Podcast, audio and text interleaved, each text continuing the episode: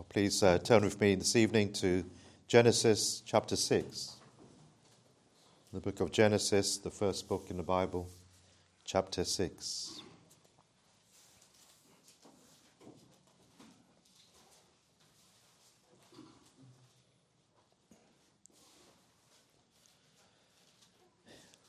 And it came to pass when men began to multiply on the face of the earth, and daughters were born unto them, that the sons of God saw the daughters of men that they were fair, and they took them wives of all which they chose. And the Lord said, My spirit shall not always strive with man, for that he also is flesh, yet his days shall be an hundred and twenty years. There were giants in the earth in those days, and also after that when the sons of God came in unto the daughters of men, and they bare children to them, the same became mighty men which were of old, men of renown. And God saw that the wickedness of man was great in the earth, that every imagination of the thoughts of his heart was only evil continually. And it repented the Lord that he had made man on the earth, and it grieved him at his heart. And the Lord said, I will destroy man whom I have created from the face of the earth, both man and beast, and a creeping thing, and the fowls of the air, for it repenteth me that I have made them. But Noah found grace in the eyes of the Lord. We're looking, uh, friends, this evening at uh, these verses uh, here in chapter 6, and my uh, subject is uh, why the flood came, or why the world the old world as it then was was uh, destroyed. And the reasons we can pick up in these uh, few verses. T- such a terrible destruction the flood was, not just the partial judgment, but the whole world. The whole world, uh, such a catastrophe as has never been seen before. Such a deluge uh, of, uh, of water to destroy all living life except for Noah and his family and those that were in the ark. So things must have been very, very bad and very, very evil for God to do such a thing. It's not like God, God it's not uh, something that God would do for a small thing uh, to punish in such a way. Things must have been very corrupt and very wicked. And so we read it was because, and it deserved this awful act of judgment. And when we think about judgment, we can always say that God is always righteous in his judgments. He never makes a mistake in his judgments. He always acts righteously. And even in this uh, situation here, when it's such a horrible thing which has happened, such a dreadful event that the flood was sent upon all, all human life were destroyed except for Noah and his family. And yet, we can still say, even in the midst of that, God is righteous. Shall not the judge of all the earth do right? He cannot do iniquity. the fault is always on the other side. God, we'll see, as we'll see tonight, He withholds His judgment often. He delays His judgment. He, he never immediately punishes sin. Sometimes He does, but often he gives time, he gives space for people to repent and for nations to repent and, and turn again uh, to him. Often he withholds uh, his hand, but people, instead of repenting, what they do is they take advantage of it and they continue in sin and they put off repentance, put off turning uh, to the Lord. And that space that they should have used and could have used eventually it comes to an end. And then the judgment uh, comes.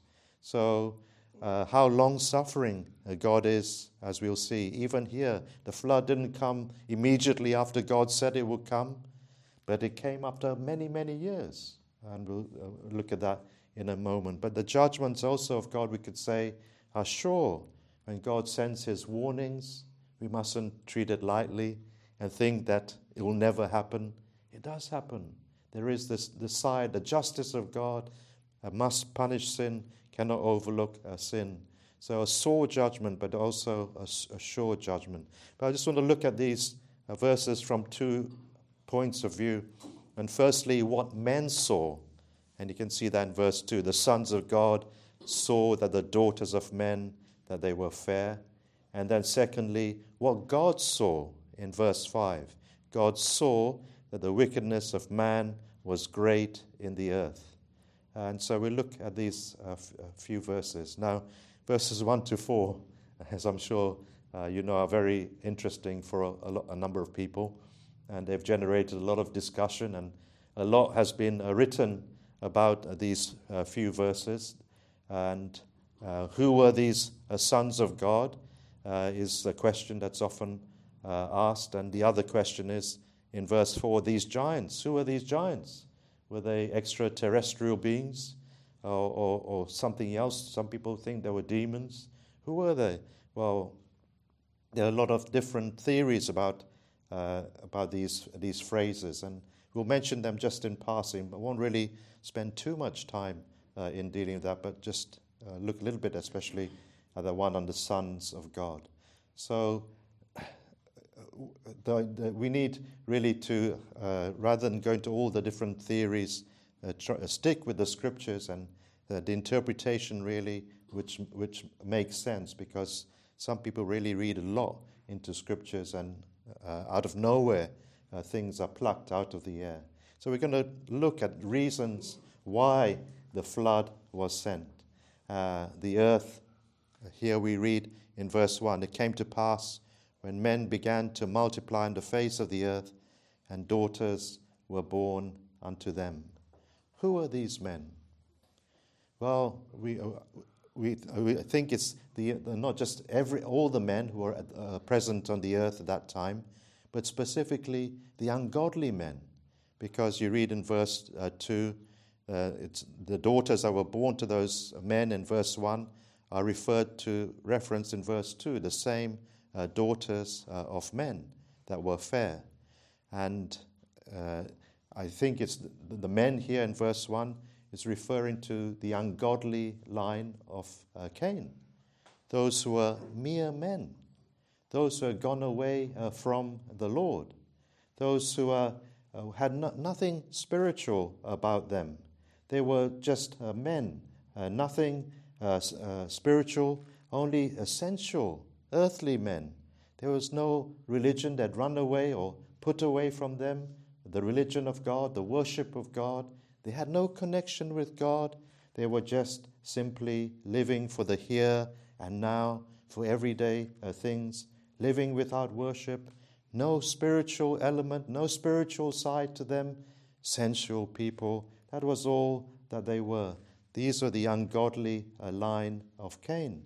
And to them were born uh, these, uh, these, these daughters upon the face, uh, sorry, to them were born these, uh, these daughters who were said to be fair and beautiful. And uh, we read in verse, then verse 1 that they, they multiplied. And it was these, these kind of men, the ungodly line, who were multiplying in opposition or in, in contrast to those who are of the believing line. So it seems like the unbelievers were multiplying and increasing much, much more than the righteous people uh, were increasing. And the reason for that, of course, we can, we can uh, work out uh, from chapter f- uh, 4, where we read about Lamech. Uh, Lamech, where he became, he was probably the first polygamist, and he had two wives.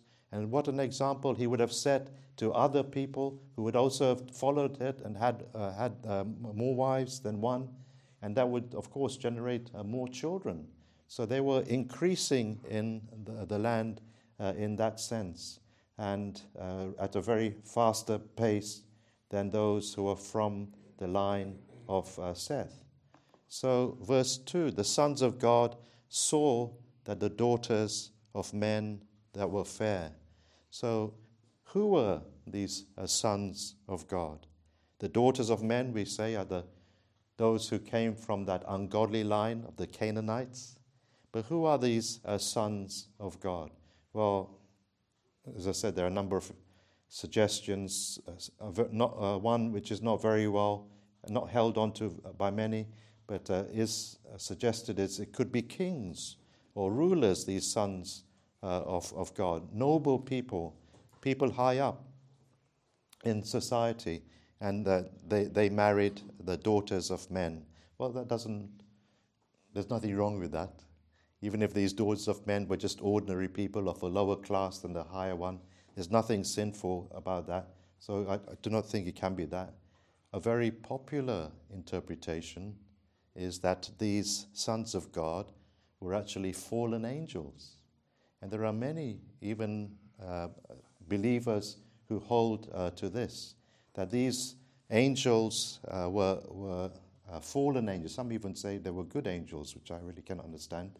But uh, they, were, they say that they were fallen angels who, when they saw the beauty of the women uh, on the earth, they left their habitation, as Jude says, Jude 1 4. They left their habitation in heaven to make to cohabit with women and to procreate uh, with them. Well, I find it very hard uh, to, uh, to believe uh, these things. Suddenly, it seems it's brought into the text that uh, uh, fallen angels have adopted human bodies and um, married women and are now cohabitating and procreating with them. And they go on to say actually that the, the children that were produced, that's why the children produced of them in verse 4 became mighty men and powerful men because of this combination of angels in human bodies and uh, the ordinary daughters uh, of men. But it cannot be, friends. It cannot be because angels, we know, are spirit beings. And uh, they, they don't have the same DNA as, uh, as humans do. They don't have the same uh, physical wherewithal to produce uh, children that humans do. I don't even think they have the same desires uh, that uh, humans do to, uh, to procreate. So even the Lord Himself said, I think, and clears it up in, in Matthew 12 and verse 30, and talked about the resurrection, and He says there uh, the, that the angels uh, of God which are in heaven, they neither marry nor are given in marriage. So it's, it's quite hard, it's quite difficult uh, to grasp uh, why people would, would cling uh, to this. That here angels will come, take, fallen angels will come, take a, take a body and uh, live and communicate with a wife and a family and live in a community and wash and, and uh, then eventually uh, die. It seems to me a little bit ridiculous, but there are a number of people who do hold onto this as well. Well, we do read in the Bible, it's true that angels did come and appear uh, in human bodies. Uh, we remember the time when two angels, along with the Lord, appeared to Abraham, and uh, we read about entertaining angels unawares. That's that's possible, but it's always those references to angels coming in human form. Always references, as far as I can see, to good angels uh, not to fallen ones. And uh, still, it was, it was a sudden, it was, wasn't for a long period of time, it was for a very uh, short period of time. So, how can it be, and how, can, how, can, how could God permit it?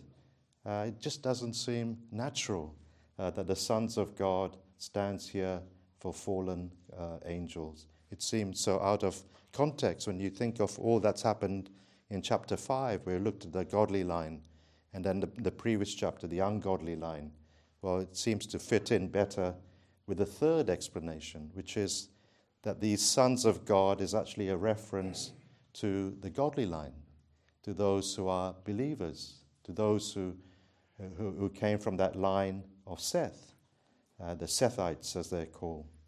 In chapter 4 and verse 26, we saw how uh, in, when, in the time of Seth, there was also born a son, and he called his name Enos. Then began men to call upon the name of the Lord.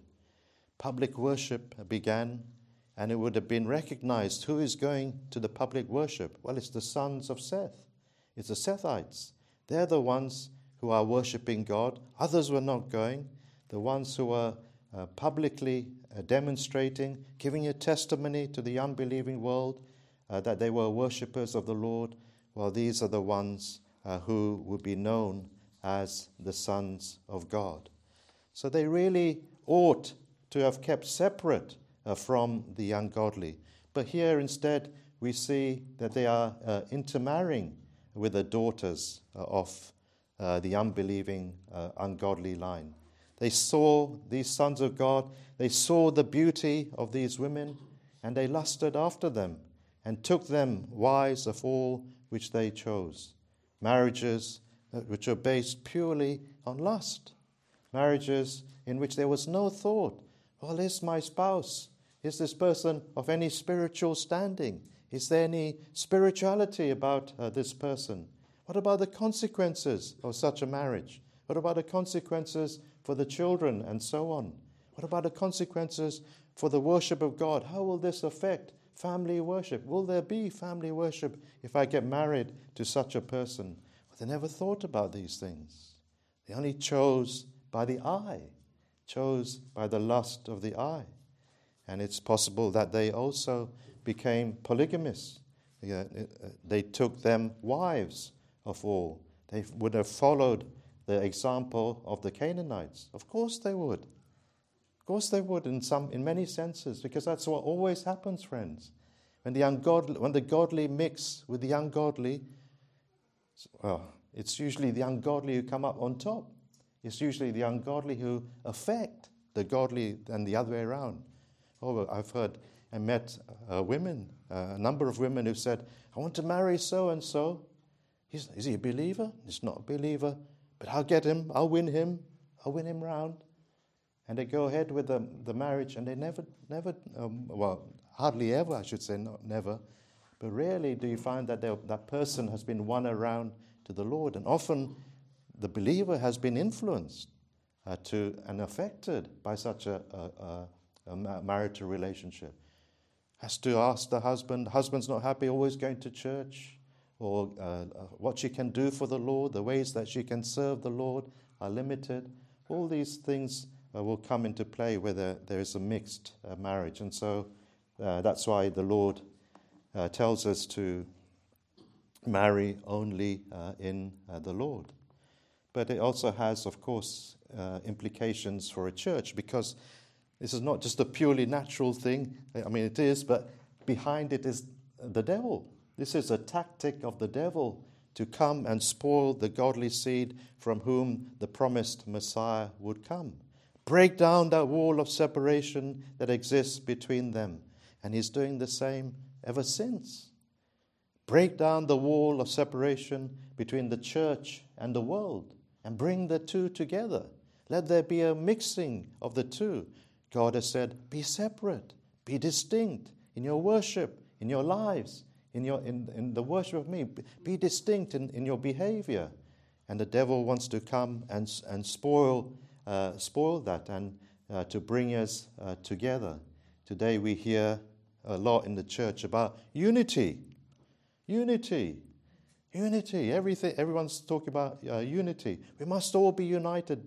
Doesn't whatever denomination you come from, but it doesn't really matter. Just be united. You hear so few people talking be separate. Be separate. Be distinct. Uh, uh, maintain uh, your, uh, the standards that God has given to us. Uphold uh, those standards. The purity uh, of worship. We talk about this often. The purity of worship. The purity of evangelism. The world coming in with evangelistic methods. And well, we know, we know a lot about worship, the world coming in uh, with worship as well.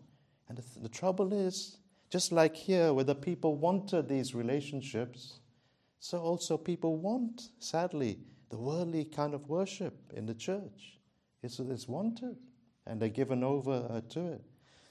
Purity in the, in the assembly, friends. Purity in the church uh, membership is something also that must be guarded. Now, we cannot, we're not able to always make the right decision about who comes into the church. But we must do our best as, as believers to make sure that we have a regenerate church membership, that we have amongst us those who are truly have come to know that born again experience and uh, to be, uh, have come to repentance and to faith uh, in Christ. It's so vital uh, that that is uh, preserved and kept as well. What happens when unbelievers uh, come in?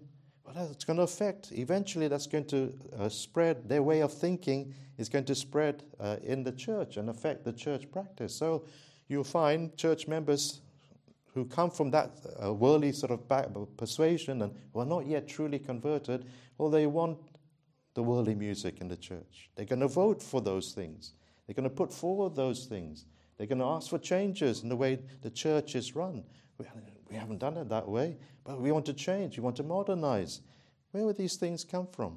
It comes from often by uh, unregenerate church members uh, asking for these things and uh, putting pressure on the leaders to introduce such things. So we have to be uh, careful that to maintain our uh, unique, our distinctiveness as God's uh, people. Well, this is one of the reasons why the flood came. And in verse 3, the Lord said, My spirit shall not always strive with man, for that he also is flesh. I'm not going to contend continually with man uh, by my spirit, uh, the Lord says. I'll strive with him uh, uh to repent. I'll show him his sin. I'll move his conscience. I'll prick his conscience so that he is aware of what he is doing. I'll call him to a repentance. I'll let Noah, in this case, preach to him again and again and again to warn them there's a judgment coming, to call them to turn. And there is mercy, it's a day of mercy. The ark will be a testimony uh, to the people as it's in building, uh, and uh, uh a testimony of what, what's to come. But the Lord says all these things He will do. He will, in this sense, He is striving with, with them, and He strives with us by His Spirit. But he says, I won't do it endlessly. I won't do it forever. There will be a, a time, there will be a limit. There will be a time when my long suffering will say, That's enough. That's it. And uh, if people continue to refuse and to suppress uh, their conscience and to refuse the Lord, well, then they, they will come under God's uh, judgment. But God is so long suffering. Yeah, even today, again and again, He strives, the Spirit of God strives with souls to call them to a, a faith in Christ. And how often people abuse that, that kindness, abuse that long suffering, sort of quickly running to Christ. They take their time and, or they put it off and refuse uh, to, to respond uh, to Him. 120 years uh, here is mentioned as not as the limit, the limit on man's age uh, after the flood. Uh, that's not wh- why it's mentioned uh, here. But it's the length of time that God was going to give to the world to repent, uh, and then the flood will come. 120 years. Well, that doesn't sound very long, but it, it, it's still a long time. Some people think it was even longer. Uh, some commentators, like uh, A.W. Pink, uh, think the length of time given, the period of grace, was much, much longer. They trace it all the way back uh, to the birth of Methuselah. You know, Methuselah, as you remember, was the grandfather of uh, Noah. And his name, uh, when translated, uh, could be interpreted something like this When he is dead, it shall be sent. That is the deluge. So when uh, Methuselah, when he is dead, it shall be sent. It was a prophetic reference to the flood. And as we mentioned last week, remember Methuselah, when did he die? He died in the same year that the flood came. And perhaps uh, the, the time of God's patience was actually 969 years, the, the length of Methuselah's, Methuselah's life. Because in the very year that he died, well, that's when the flood came. God waited so long, so patient, so kind of him uh, to give so much space, and yet still people didn't turn. So, verse uh, 4 there were giants uh, in the earth in those days. As I said, some people think there were uh, alien beings, or the word here is uh, Nephilims. I'm sure you've come across that before. Men who are of great stature and uh, very, very tall.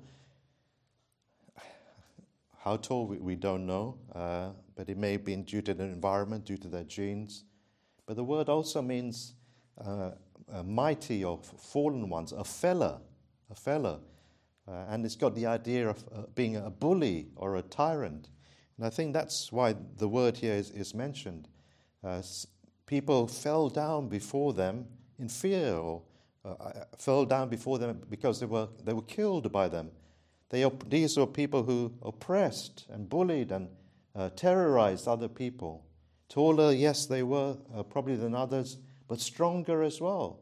And they used their strength and their, to their own advantage, used it to terrorize uh, other people. In other words, they were violent men, uh, brutal men, savages. And this, this uh, can be seen also later on in, in verse 11, uh, where we read, The earth also was corrupt before God, and the earth was filled with violence. This was the other reason why God brought the flood.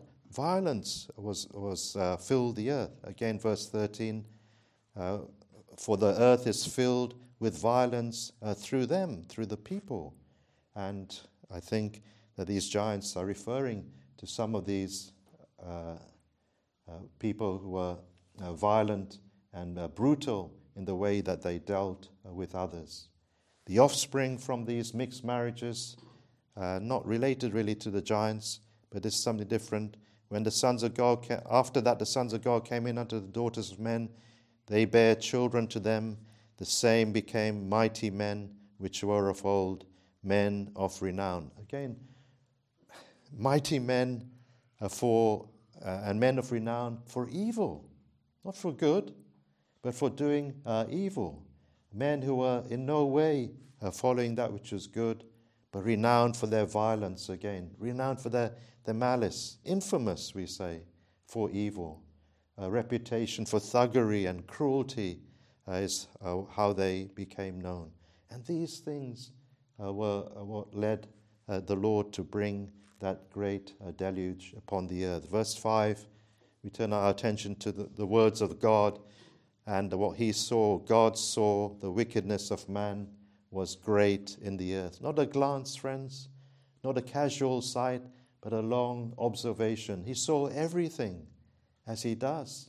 Nothing is hid uh, from God. He is the moral governor of the world that we live in. And he takes in and he records every infraction, every injustice, everything that is done, every sin is recorded. God saw that the wickedness of man was great uh, in the earth. What a difference! What a compared to that sixth day of creation, when after uh, when we read there, God looked, God saw everything that He had created, everything that He had made, and uh, there was man at the highest point of his creation, the best of his creation, the pinnacle of his creation, made in the image of God. And God said then, It was good, it was very good, everything that he had made. But now, after the world has, as it were, been in the hands of men all these years, 1600 years plus, uh, and he sees that the thoughts, every imagination of the thoughts of his heart was only evil continually. Now it's bad. What's the, what's the judgment? Now it's very bad. Uh, things have become great uh, wickedness, uh, unparalleled iniquity was, was rife, spread throughout the whole earth, not confined to a place here and there, but everywhere uh, there was this wickedness. And uh, not only the sons of Cain, but also the sons of Seth it was a universal uh, wickedness and a great provocation to God. And he determined to show uh, his uh, displeasure. Well, God saw the hearts of men, not just the actions, but we read even the, the inner imaginations and thoughts of his heart was only evil continually. And the, the thought is there not only was what he was thinking in his heart, but what he was coming up with, the plans and the intentions and the purposes of his heart, from his thoughts, he would lead to, uh, to plans to, to do evil. And every thought, every intention, every uh, th- thing which came up in his mind, which he intended to do, was only to do uh, something which was bad and wrong. and displeasing to God. His heart was set on evil continually, all the day, it suggests.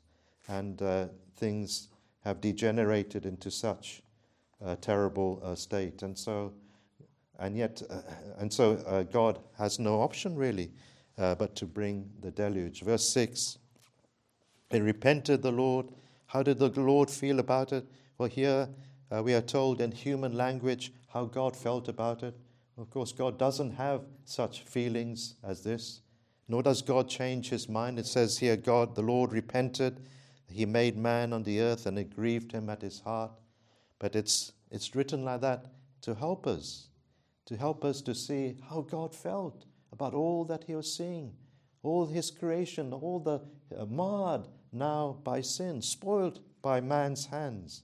And this is how uh, he felt. He rued the day that he had made a man. Oh, repented the Lord that he had made man on the earth. He regretted uh, it. Could say, perhaps as an illustration, like a father. And a father has a son, but uh, when that son is older, well, even though he's been well treated by his father and loved by his father, and he's been provided for everything that he needs, he's been given a, a great education, and he's, uh, he's been provided everything he needs in life, nothing to complain about. And yet that son maybe turns out to be a criminal, and he turns out to be perhaps a serial a murderer. And the father in the end says, Well, I want to have nothing more uh, to do uh, with him. I wish she had never been born. I wish I'd been childless. We hear this sometimes uh, uh, parents uh, speaking like that of their children. And that's, that sort of an idea is here that uh, God has done so much uh, for man, and yet uh, see what, has, what he has become. And so, verse 7 I will, he determines to destroy man, that is, to wipe out man, to wipe clean the, the slate, to erase man from off the earth, to destroy him and all uh, living things, the beast, the creeping things, the fowls of the air, and so on. For it repenteth me that I have uh, made a man. Oh, friends, uh, we can see from this that sin is no small thing with a holy God. Sin is not something that we should uh, take uh, lightly, even as His people. It grieves uh, the Lord uh, it causes him great grief. We, we studied not so long ago, grieve not the Holy Spirit. And the, the, the, Lord is affected by uh, our sins. And so we want to be careful uh, how, we, how we walk and how we think of sin. But everything is going to be destroyed. Everything is going to be wiped off except for Noah and those who are in the ark. And a new beginning a new start is going to, uh, a new world is going to come uh, into place.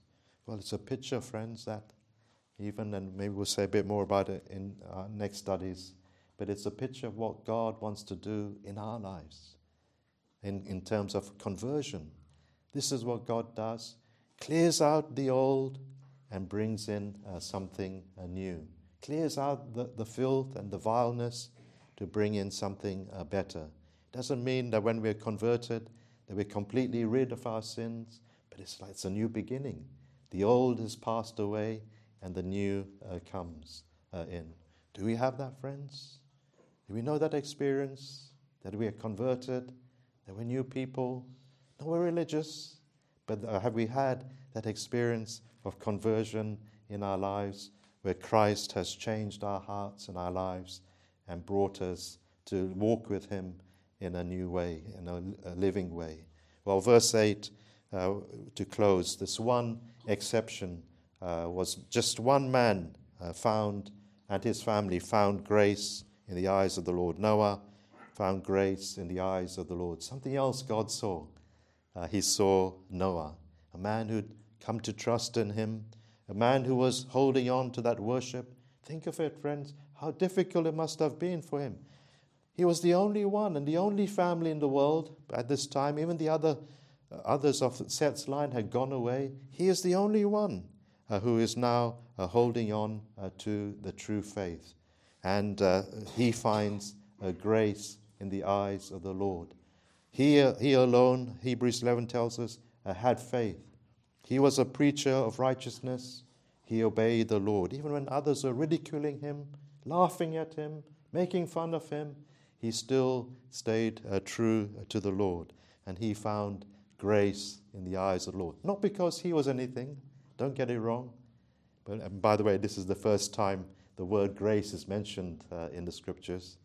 But it, as, its men- as its meaning is in the New Testament, it's the same meaning here. That grace means unmerited favor, undeserved favor. That God had mercy on Noah because of, uh, uh, because of Christ and uh, not because Noah deserved anything. But Noah was one who stood for the Lord in a very, very difficult time. He also trusted, uh, as a sinner, he trusted in the promised Messiah to come. And that was what saved him, not any goodness in himself. So, friends, as I close, uh, this was a little bit of this was what life was like in the days before the flood. Well, the Bible warns us there's another, another judgment coming, another worldwide judgment coming, not by water, but by fire. How will we, we live our lives? Let us live like Noah. Let us follow Noah's example. Let us hold on to the things that we believe in. Let us, uh, even if other professing Christians go a different way and go away from the scriptures and may dispense with those Christian standards that we, we hold so dear, well, let's hold on to those things. Let us hold on to that gospel service. Let us hold on to other things that, that we find are so precious and, and necessary. And purity and that distinctiveness purity in our lives, purity in, in worship, purity in church membership. These are things that we, as God's people, must hold on to. Well, let's close uh, at this point.